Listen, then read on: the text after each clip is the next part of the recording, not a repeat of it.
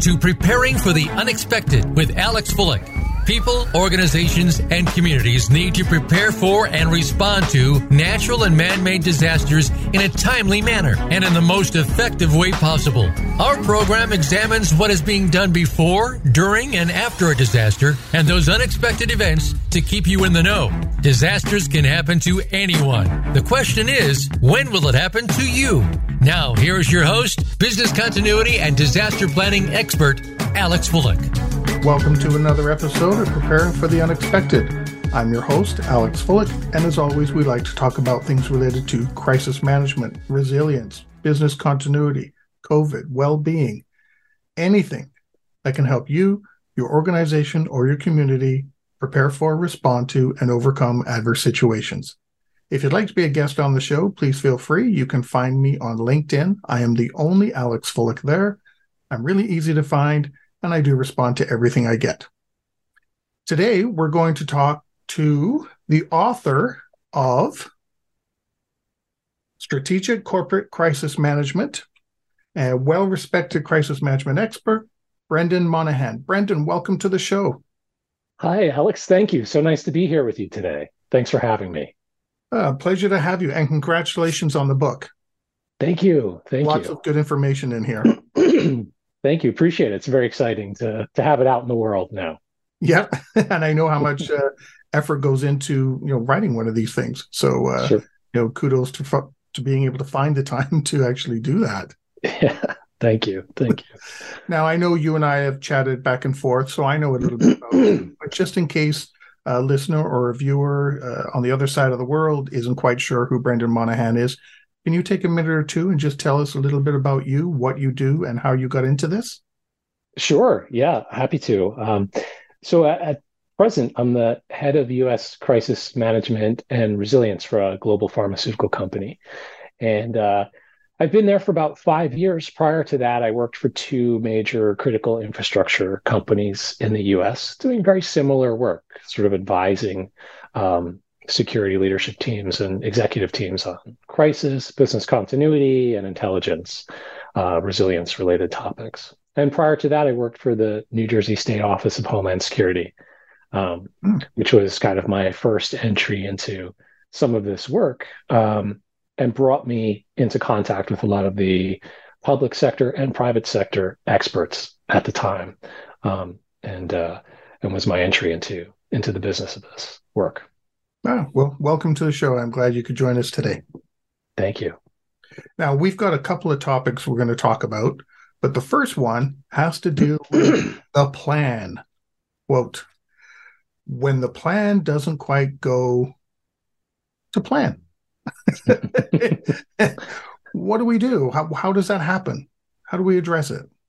Yeah, yeah, it's that's that's the million dollar question, right? The, does the plan ever really go to plan? You know, and and that's that seems to be the conversation that um, we we're having a lot these days because we keep having these significantly consequential incidents over and over, and and it seems like you know the first thing we do is go back and review the plan and tweak it or modify it or um, add context and detail the same is true for exercises, right? Often the the main learning from an exercise is to revise the plan in some manner. and look, I, I think I think we need to be realistic about what plans are and what service they provide us. You know, speaking for you know crisis management practitioners as a crisis management practitioner, I, I think the way I think of it is this: plans are table stakes right? We have to have them. They are our responsibility. Um, they are an expectation of our leaders, of our regulators, of our stakeholders, customers, consti- constituents, you name it.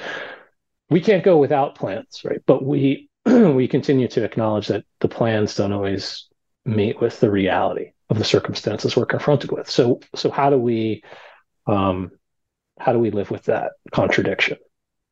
Um, and I think, you know, part of the coming to terms with that is that the, the plans give us the ability to earn the right to do the work that delivers the most value when the unexpected happens, which is to guide our leaders and our stakeholders to good decisions that they make for themselves. And ultimately, I think that's our mission. That's my mission, right? Is to give leaders in times of crisis where um, there is no existing business process, where there is no precedent, um, a menu of options to work from. And to some extent, the plans may come into play, um, but very often they don't. So the way I look at it is that for many stakeholders, regulators, all the, the people that I mentioned during peacetime and blue sky days, the planning process serves a certain purpose, right? But when things happen, the planning process will have served a different one, right? Which is to have provided some level of readiness by virtue of going through all of that activity among the people that participated, which pays off, if that makes sense. Mm-hmm. So by going through a planning process, we've identified willing partners, we've found some gaps, we've gained a greater understanding about the way in which our organization works. And that will enable that better decision making at the end of the day. Um, so, you know, how do you program for that? That's I think that's the challenge where I see myself now, um, and many of the people that I talk to is how do we how do we acknowledge that we need the plans, they need to be good, um, but they have their limits. How do we um, deal with the fact that we can be hindered by multiple situations and the plan as it is may be good in one of those situations but it's not perfect for another one. Do we just start over? Do we start hitting the delete key? How do you manage the plan under those kind of things where it could fit for one situation but not for another? Yeah, I mean, I think it's always going to be an approximation of reality, right? Especially like the organizations that I've worked for, many of the organizations that I work with, they evolve and change so quickly. It's almost impossible to keep normal business operating plans up to up to date, let alone you know plans built to serve an organization moving that quickly in crisis. Um, mm So so where I think our planning can be most effective is by sort of defining the guardrails for what good decision making will entail um, when it's needed, where where no other process or plan can can support what's happening. And that's you know those guardrails are you know who needs to talk to each other? What connections need to be made? What parties need to be brought to bear? And what parties can can maybe take you know a second chair at the moment? So how do we how do we define our objectives where we need to? So if a plan can def- help you sort of guide that decision and just guide that process, then I think it's delivering a lot of value. And and interestingly, I think by going through that process, you uncover a lot of interesting opportunities and gaps within a business that can deliver value along the way. So mm-hmm.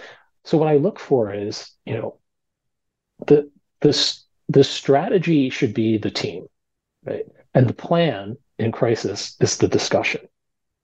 So we get the right players together and we we put them in the position of strength to make good decisions about what's happening and quickly bring the right resources to bear. Um, the other thing, the other area I think where where good plans deliver the most value and and that maybe can have some shelf life is in establishing triggers for action or escalation. Mm. So defining what the things are that matter most to your business and um, how and why and in what manner you will escalate those issues. What about, and I've seen this happen in real life, uh, people that uh, suddenly they, I like to describe it as, uh, you know, Mighty Mouse. I don't know if you remember the old uh, Mighty Mouse cartoons. He used yeah, sure. the song "Here I Come to Save the Day." Mm-hmm. You know, a, a, leader, a vice president, a manager, it, could be anybody really who just even though you have a plan and you have these triggers and you have these established roles and, and things that you describe but they come charging in here i come to save the day and just mess everything up. Yeah. Yeah. How do you deal with that? You've got the plan that is helping but the person that's not. Yeah. That's a that's a really great example of a, a tough situation, Alex, and I've been there too. Um, and listen, uh,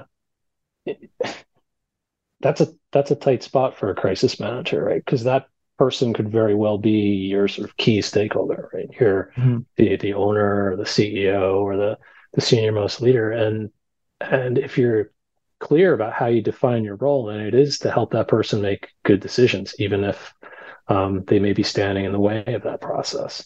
So it can take a lot of humility and a lot of patience and um, a lot of sort of diplomacy on the part of a, a crisis team in that situation to um, you know overcome what's happening. Sometimes you know sometimes you can head that off with a well-crafted exercise mm-hmm. right? Where you you've gained the trust of um, that person. You've gained the trust of his or her seconds in command right? The level down leadership. Um, you've demonstrated that the people around that person can um, perform effectively in a tough situation so that the team itself functions better. But some organizations are just um, are are just not going to function that well, and and that's something that you know you, you should be alert for if you're in this kind of role and and think through what you know what you're going to do. And the answer might be you're just going to have to you know muddle through and uh, support that person as best you can, and try to find willing partners around you to uh, to make the best of the situation should we proactively reach out to individuals? You know, because you mentioned tests and exercises. Yeah. Sometimes you have, uh, let's say, a vice president that you need to be there, and she can't make it, so she designates somebody else, and then later on she comes in, you know, and uh, tries to save the day, but because of not being involved, you know, you end up with the situation that I mentioned earlier. So, should we proactively reach out to people in um, potential decision making roles to say, hey, you know, I need you to be a part of this, and this is why. Absolutely. Yeah, I think that's a great step to take, right? So that they understand the process that you have. Every every organization's process will be a little different. Um, they should have an understanding of of how it works, what it's capable of, what it's not capable of, sort of pull back the curtain a little bit so that they they have an understanding and gain the trust and confidence um, needed to function as part of that team and not necessarily as the, the commander of it you know if that's not their role. What about assumptions? Sometimes i and you probably have run across this too is that plans get built uh, even exercised based on assumptions um, and they seem to crop up all over the place. And yet, when you look at the plan, there's only four or five listed. So, how do we deal with assumptions that sometimes make their way into these plans that we're unaware of? Yeah, I, mean that's that's another sort of fact about plan inevitability about plans is that there there are they're always going to be based on some kind of an assumption about what's real, and those assumptions at one point may have been very very true. They may have been absolute realities, but as the business evolved, even over the course of a few quarters or a year, um, mm-hmm. those realities may have shifted under the team's feet to become assumptions that may no longer be true. Like one example um, I, that comes to mind is an organization that was doing planning on, um, you know, what to do in a sort of massive uh, ransomware attack or a, a cyber attack that bricks, you know, all of their hardware. And there is you know, often an assumption that there is just like a secret vault filled with extra laptops waiting to be handed out. And um, that's just not the case most of the time. Yeah. so there, there's going to need to be a different response in that eventuality.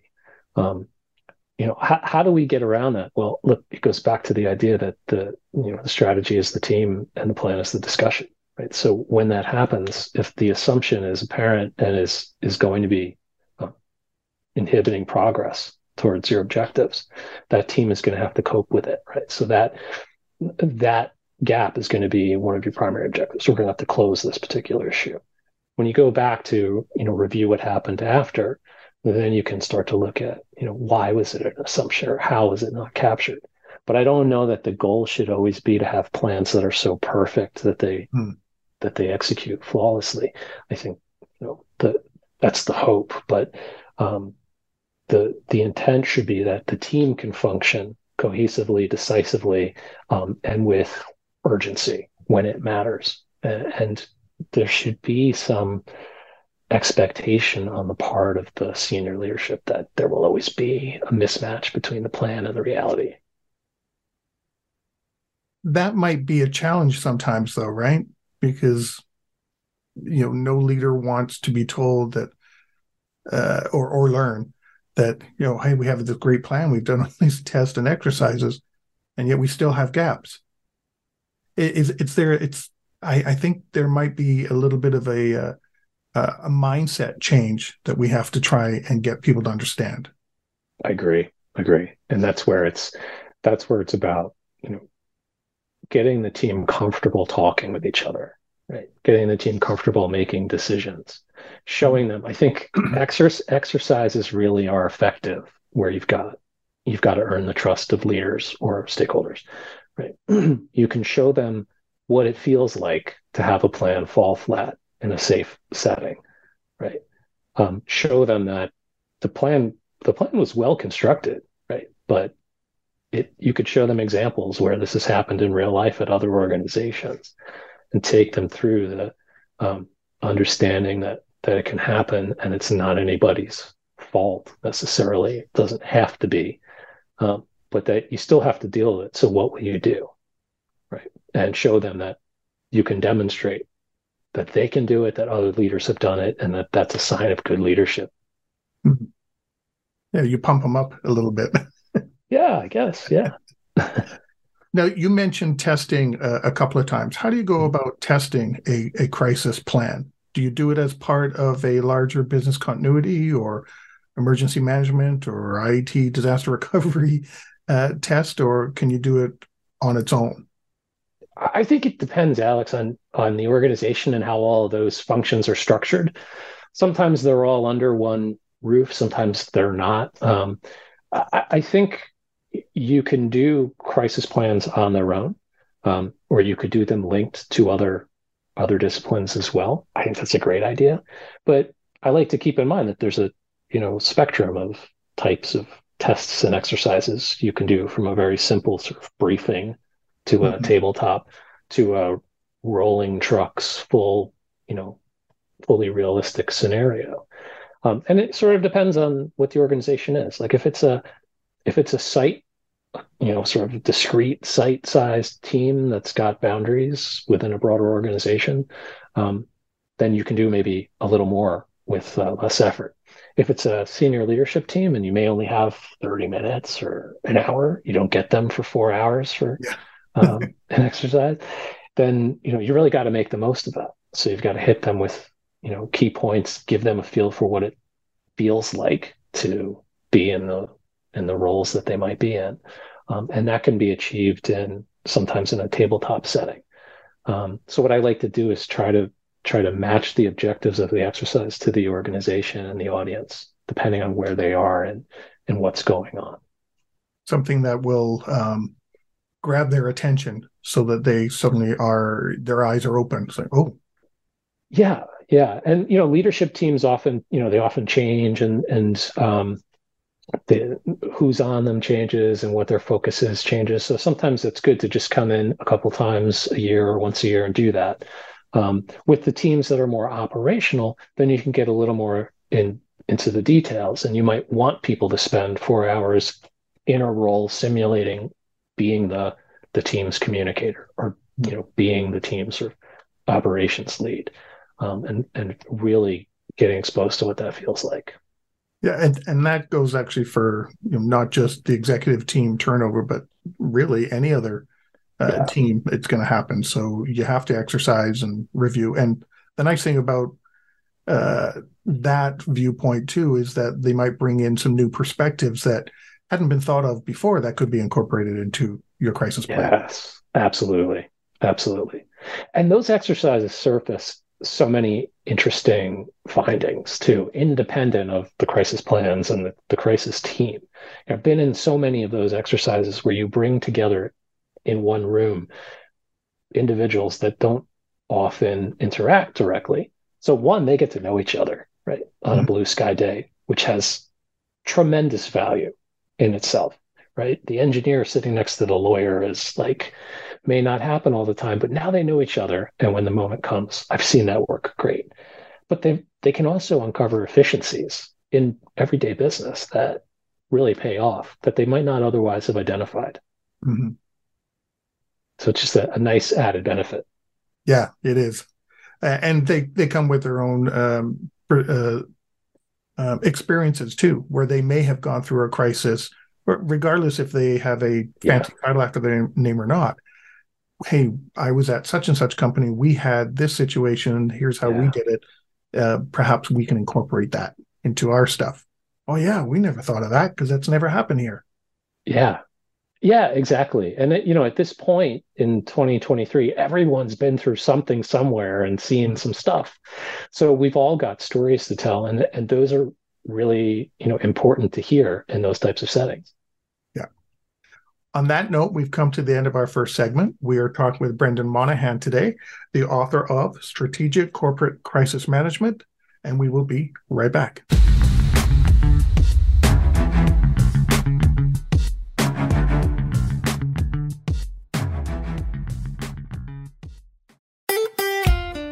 Follow Voice America at facebook.com forward slash voice America for juicy updates from your favorite radio shows and podcasts.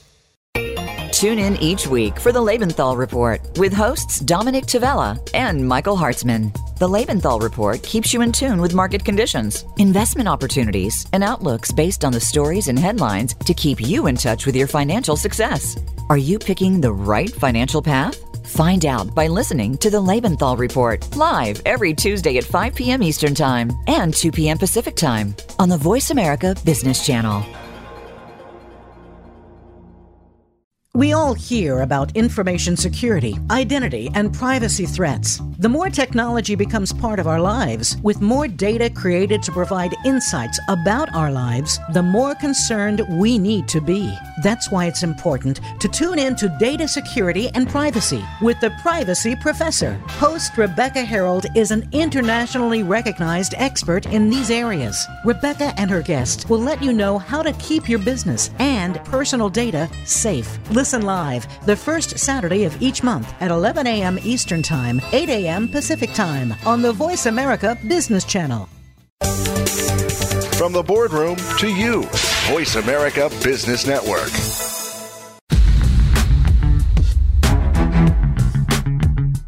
You are listening to Preparing for the Unexpected with Alex Fullick. Email your questions to info at stone-road.com. Again, that's I-N-F-O at stone-road.com. Now back to Preparing for the Unexpected. Welcome back. Today we're talking with Brendan Monahan, the author of Strategic Corporate Crisis Management. Uh, Brendan, great first segment. Lots of good information there uh, about talking about the plan and um, keeping it going, testing and exercising, and a, a, bunch of other topics. Now let's jump to something uh, about the team. How do you go about building a good team? Who needs to be involved? What role should they play? Should it be hierarchy based? How do you, what are your thoughts on the team? Yeah, so I, I look at um, I look at the team as having sort of like concentric circles, right? There's there's a, a core team. There's a, a slightly broader team around them, and then maybe a an even broader group of experts um, on the outside of that. And you know, some of that may be defined for us by regulators or um, by a system that we may have adopted. Maybe it's ICS or maybe it's an ISO format or um, whatever the case may be. It could be your internal policy defines who must be um, on the team. Uh, but ideally, Alex, I think you know the team should consist of a of a core few people who are sort of the shepherds of the process, right? Experts in the organization's crisis management policy, for one, a better term, right? How to get that policy um, how to meet with the internal requirements of the organization in terms of whatever that is, and then how to bring the right people to bear. So you need to have that core group. And then around them, when an incident occurs, you would want to have, you know, a sort of regular group of people that are familiar, trained, exposed to incidents in the past um, that may serve in roles on the team. You know, some sort of a leader, some sort of an operations person, someone with a logistics background, so on. And then beyond that, I think of the team as really kind of consisting of a roster of subject matter experts that have some exposure to the crisis management process. They get brought in depending on what's happening. Yeah. Data, data privacy or legal expert or health and safety expert or uh, you name it. Right. Um, so that, that's how I look at the team sort of ideally being constructed. Uh, again, I because I asked this in the, the first one, how do you determine exactly who's in that core team? Because you end up with, uh, let's say, three vice presidents. I'll just say that for, for argument's sake. And you just know that fourth one is a little upset. Why aren't I a part of this? Mm. And sometimes it en- ends up undermining what it is you're trying to do. Yeah. Yeah. So, you know, in the last in the last section, we talked a lot about plans and and how um, plans well executed maybe may not always meet with the reality of the circumstances, but can help provide guardrails to drive a good discussion. Mm. Here's an area where I think policy may matter, right? If you have the ability to do it in your organization, to create a crisis management policy or a business continuity resilience, whatever it is, have a policy that defines to a certain extent who should who should be the key decision maker, the ultimate decision maker on that team, or, or who should be the shepherd of that process initially to avoid the collision of interests that you just described, which can mm-hmm. occur. So if you if you can do that, then that's not a decision you have to make when the moment comes. It's clear, right? It's, you know, Alex is going to take the lead. He's going to consult with the president. And then we'll build out the team in concentric circles from there, define objectives and proceed uh, ideally, that's how I would look at it. So, what are some of the uh, key characteristics of a, a, good crisis management team? What kind of things should they know, or how should they behave? Or, you know. So, what kind of things should they know? I, I would answer that by starting with outputs. Right? What is it? What is their value proposition? Right? It's to deliver good decisions in tough times so to do that, the team has to have access to a map of the organization's universe. Right. The the fully deployed team should should be a microcosm of the organization's mm-hmm. universe or the pieces of it that matter at this point. Right. So during blue sky times where nothing's happening, you know, the the sort of keepers of the policy, the keepers of the crisis management program, should be sort of developing sources around the organization, um, establishing contacts and relationships, and and looking for ways in which to get things done um, now in the present, because the incident will come in the present, and whatever, however we used to do it, won't matter anymore. It'll now matter today so that that's how I look at standing teams in peacetime. I think in in response, then the the crisis organization should shape, take the shape of its container, whatever that whatever that is. The the um, direction or the guidance or the guardrails in place and the plans may may have been obstructed by the incident. So now we're going to have to respond differently. Yeah, I remember being told a long time ago the saying that um, any disaster or crisis will dictate what it is you need to do. Yes. Yeah. it, because it you could think you're going in the right direction, and then that situation throws you a curveball, and suddenly you're going in a different direction. Yeah, absolutely. And and I think the reality is that sometimes action needs to be taken if it's really bad. Some action needs to be taken in order to prompt a result which defines what the next right thing is, if that makes sense. Mm-hmm. Right? If you're you're in the fog, you don't know if there's a wall in front of you unless you take a step or you reach out and touch it. Sometimes you need to probe through a little bit and and have some some boldness and have some leadership that's willing to support that kinds of thing. I experienced that a lot in the COVID response, where it wasn't clear what the right thing was to do. It wasn't clear what the credible guidance meant. So we, we needed to take deliberate, slow, steady action towards what we thought was right for us. And little by little, we found the way with some missteps along the way, but you're not taking a, a running leap at the, at the wall you can't see. You're mm-hmm. slowly mm-hmm. approaching it. How do you keep a team going, though? Because in crisis management, um, knock on wood, you know that hopefully uh, a year goes by and nothing has happened and nothing has had to been activated.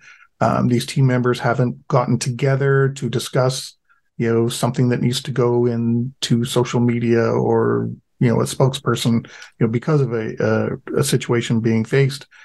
How do you keep the key, the team going? Yeah, I'm laughing because it's you know it's been my experience a few times where it's like a team has been responding together so long for something that they're tired of they're tired of meeting all the time they're tired of the response so you start to stand it down and they're like we don't want to stop no we we now what do we do um, it, you know I, I think how, how do you keep everyone engaged? There has to be a venue for continued interaction right? And there's another there's another um, sort of hidden value in a planning process is that it's it's an occasion it's a cause for people to come together um, around the planning process which is a deliverable right? You, you can't make things happen in organizations without a reason so a planning process provides an organization with the, the capability to do some things around planning but also to bring people together right to keep that sort of energy and momentum and at a pace or at a cadence that's it's not imposing on the business. You don't want to stand in the way of progress, you know, but that still provides the support that people need, um, whether it's quarterly or biannually, or monthly, whatever the right, whatever the right amount is. And then I think when when things are happening, Alex, this is part of your your earlier question, is how do you keep the team moving? the best sort of crisis leaders that I've worked around just had incredible kindness, patience, intangible qualities of leadership that mm. that made it possible for people to do their best work in tough times. Um, so I have learned a lot by working around people like that that bring kindness and positivity to difficult discussions with honesty, candor, but without um, adding any additional sort of interpersonal stress. It's hard to do, especially when people are experiencing something difficult. Um, so that's one of the things that I admire most about some of the crisis practitioners I've worked with. Yeah, that's got to be tough because you know the the demand for information goes up. The time you have to uh, respond to situations, uh, whether it be a question or rebuilding a mainframe, whatever it could be, goes down.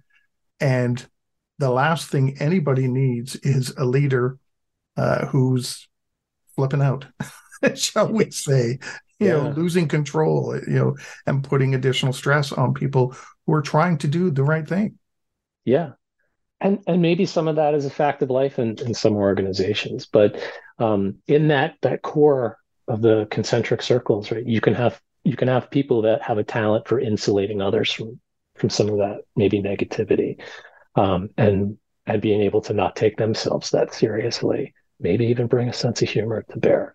Um, mm-hmm. You know, that's I think that really matters. Um, and and you can bring that to the planning process as well, and sort of make make the experience good for people along the way. How about because uh, you mentioned uh, an interesting example here? You said. Uh, uh, based on the situation, Alex will be the person who's going to talk to the president what if I'm not available? What if yes. I'm the lottery and I'm on a beach in Rio? You know, right? Yeah, I mean, you've got to you got to have some bench strength on that core team. It's got to be it's got to be at least a backup to Alex, um, if not two.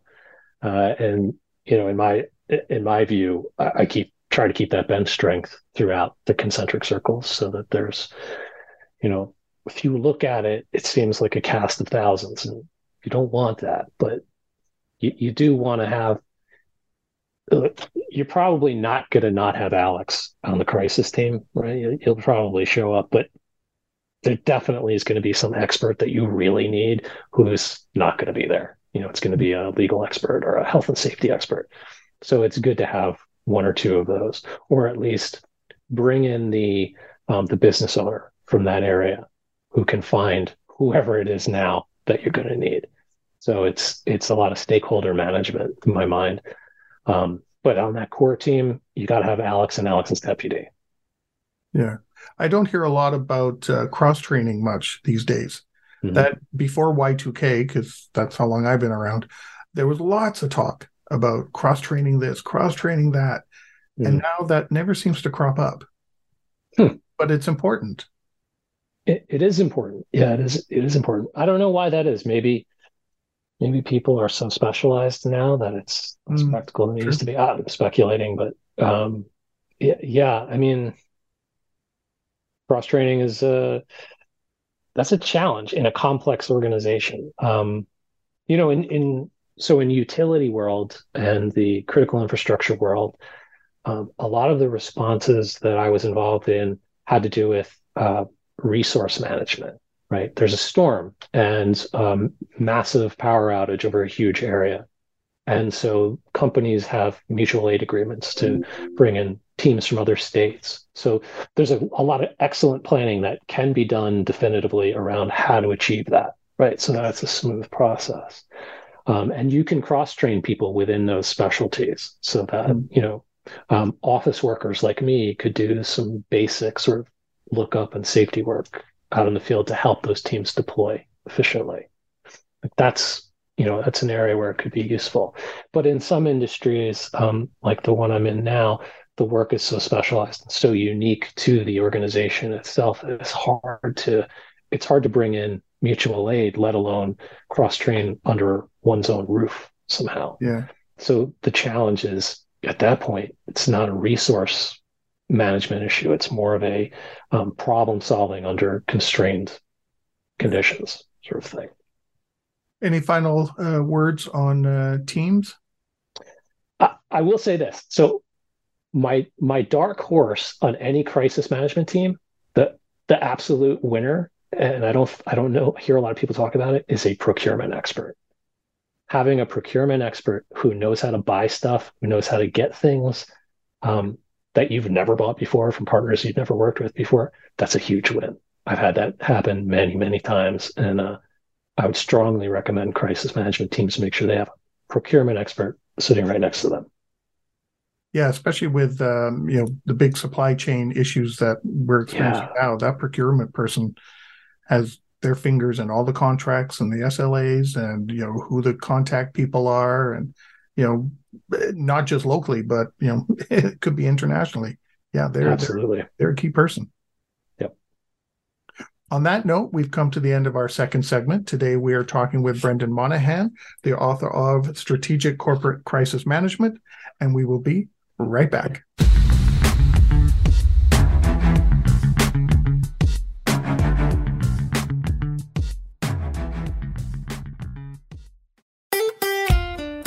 Follow Voice America at facebook.com forward slash voice America for juicy updates from your favorite radio shows and podcasts.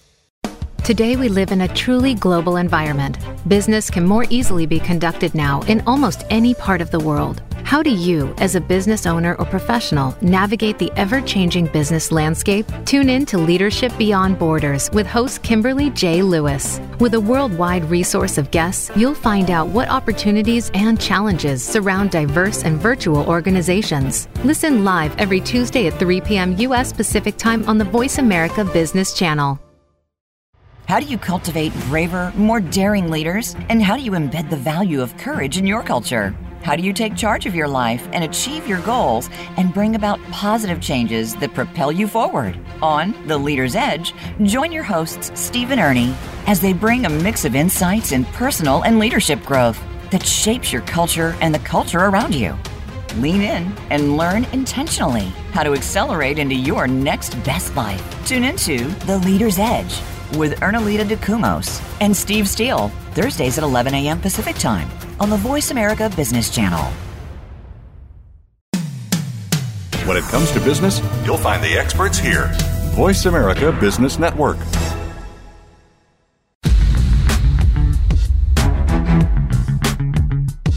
You are listening to Preparing for the Unexpected with Alex Fullick. Email your questions to info at stone-road.com. Again, that's I-N-F-O at stone-road.com. Now back to Preparing for the Unexpected.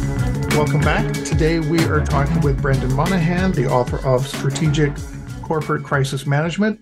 Uh, Brendan, great segments there, uh, talking about teams and the the plan. Now let's talk about uh, what sometimes people call a buzzword: resilience. What does resilience mean to you? These are all the the million dollar questions today. What is? yeah. Um, yes, it's a it's a it's a tough one, right? It's a it's a sometimes a semantic question. Sometimes people feel very strongly about it. Um, the, the way I the way I think about resilience in the work that I do now, Alex, is is kind of simple, right? Or I try to think it's simple, and I probably leave a lot out, but um, I, I, just simply try to think of it in terms of the key disciplines um, that we've been talking about today, right? And how they interact. The, the crisis management, business continuity, security management, risk management, disaster recovery, right? The the interplay between all of those, they all have some relationship to each other, not with all of them, you know, uh, but but there's uh, there's a connection across all of these disciplines, and I think to the extent that we can collectively provide service to our organizations when something unexpected happens, then that's a measure of our resilience, right? Resilience is the outcome of the ability of those disciplines to interact with each other well. Um, I mean, that's that's kind of how I look at it right now. In my own work, it's I think of resilience as how effective I am at at crossing functions and and finding connections with those different groups. How do you bring some of those groups together? Because let's face it, we always hear we need to break down the silos, and we hear uh, executives who agree with that. But then when you really start talking to managers and directors and other positions, those silos are still there. Mm-hmm. So how do you bring them together? It's hard. I mean, it's, it's it's a challenge, and it's a different challenge in every organization. Some are better at it than others. Um, you just have to find common ground, and um, and you know what I what I do is spend some time out of my week sort of humbly reaching out, like, hey, tell me about what you do. Or I saw what you did and it was really cool.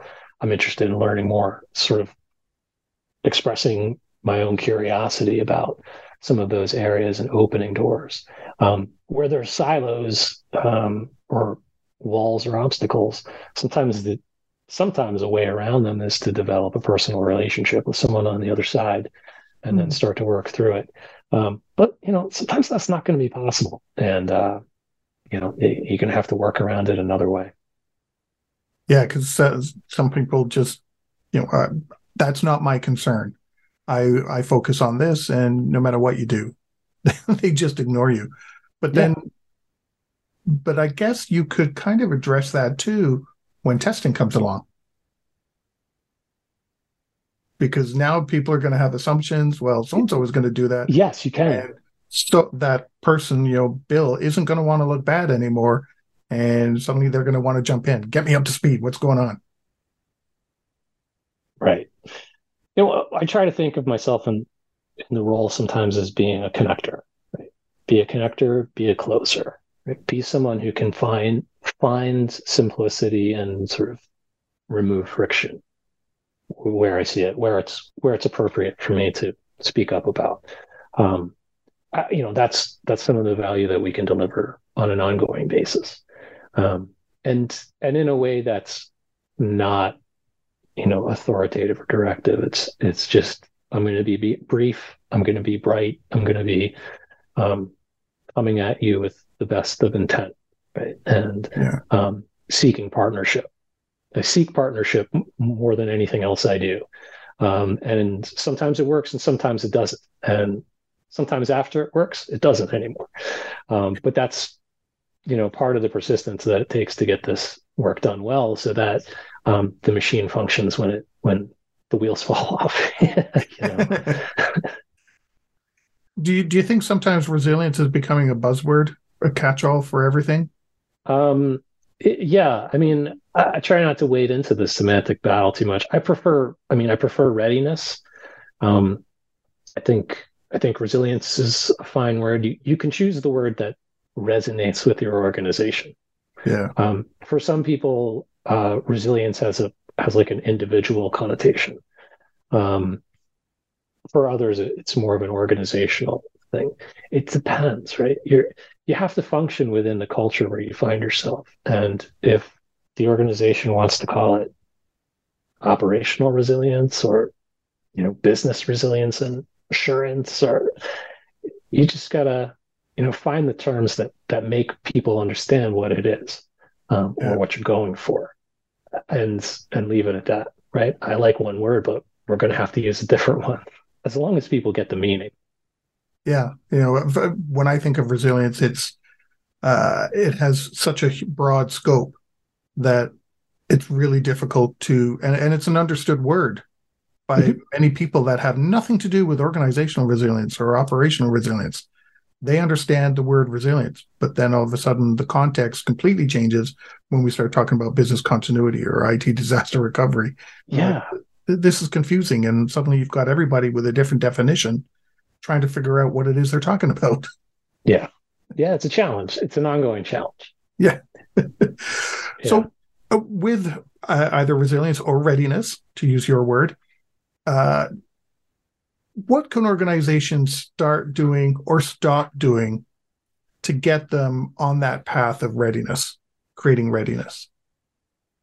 I think it. I think it comes back to a lot of the things that we've talked about, right? Taking a sort of a positive approach to planning that's realistic, right? That recognizes the value in the planning process that is greater than the plans alone, and that readiness or resilience can emerge from um, the act of going through and developing plans and making connections between people um, and challenging assumptions and um, being willing to take a risk and be wrong in an exercise setting um, and learning about what all that feels like.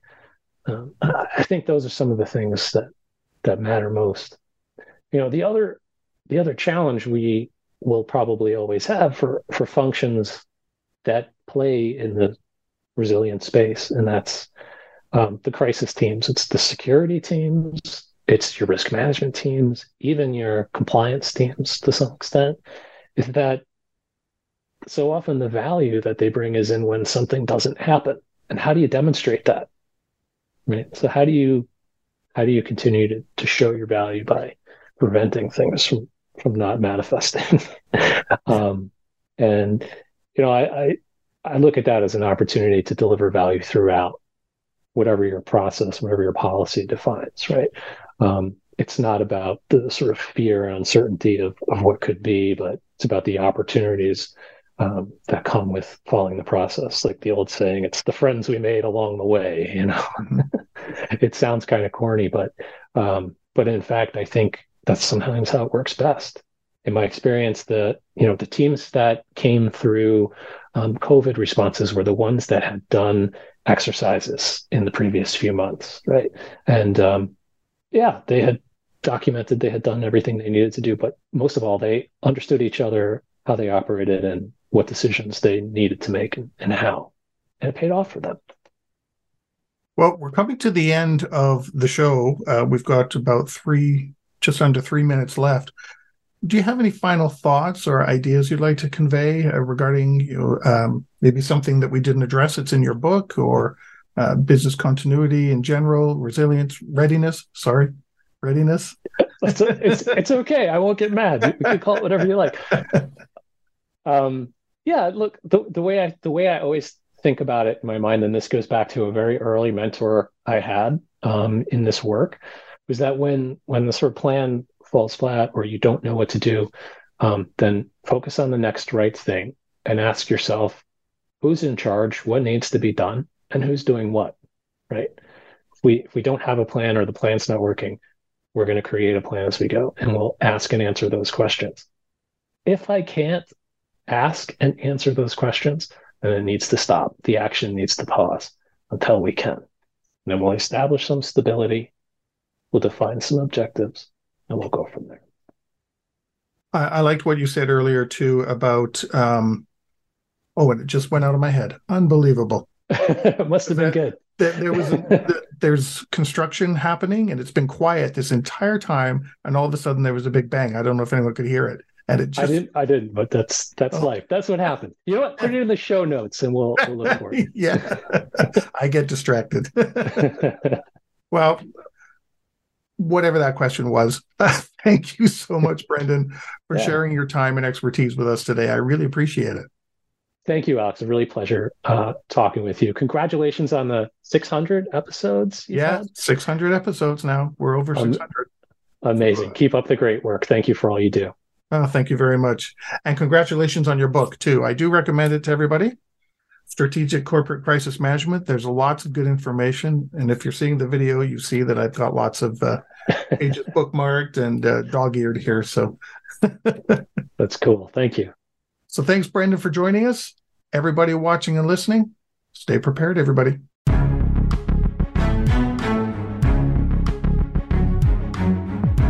Thank you for joining us for Preparing for the Unexpected. Please tune in for another edition featuring your host, Alex Fullick, next Thursday at 10 a.m. Pacific Time and 1 p.m. Eastern Time on the Voice America Business Channel. We'll see you here next week.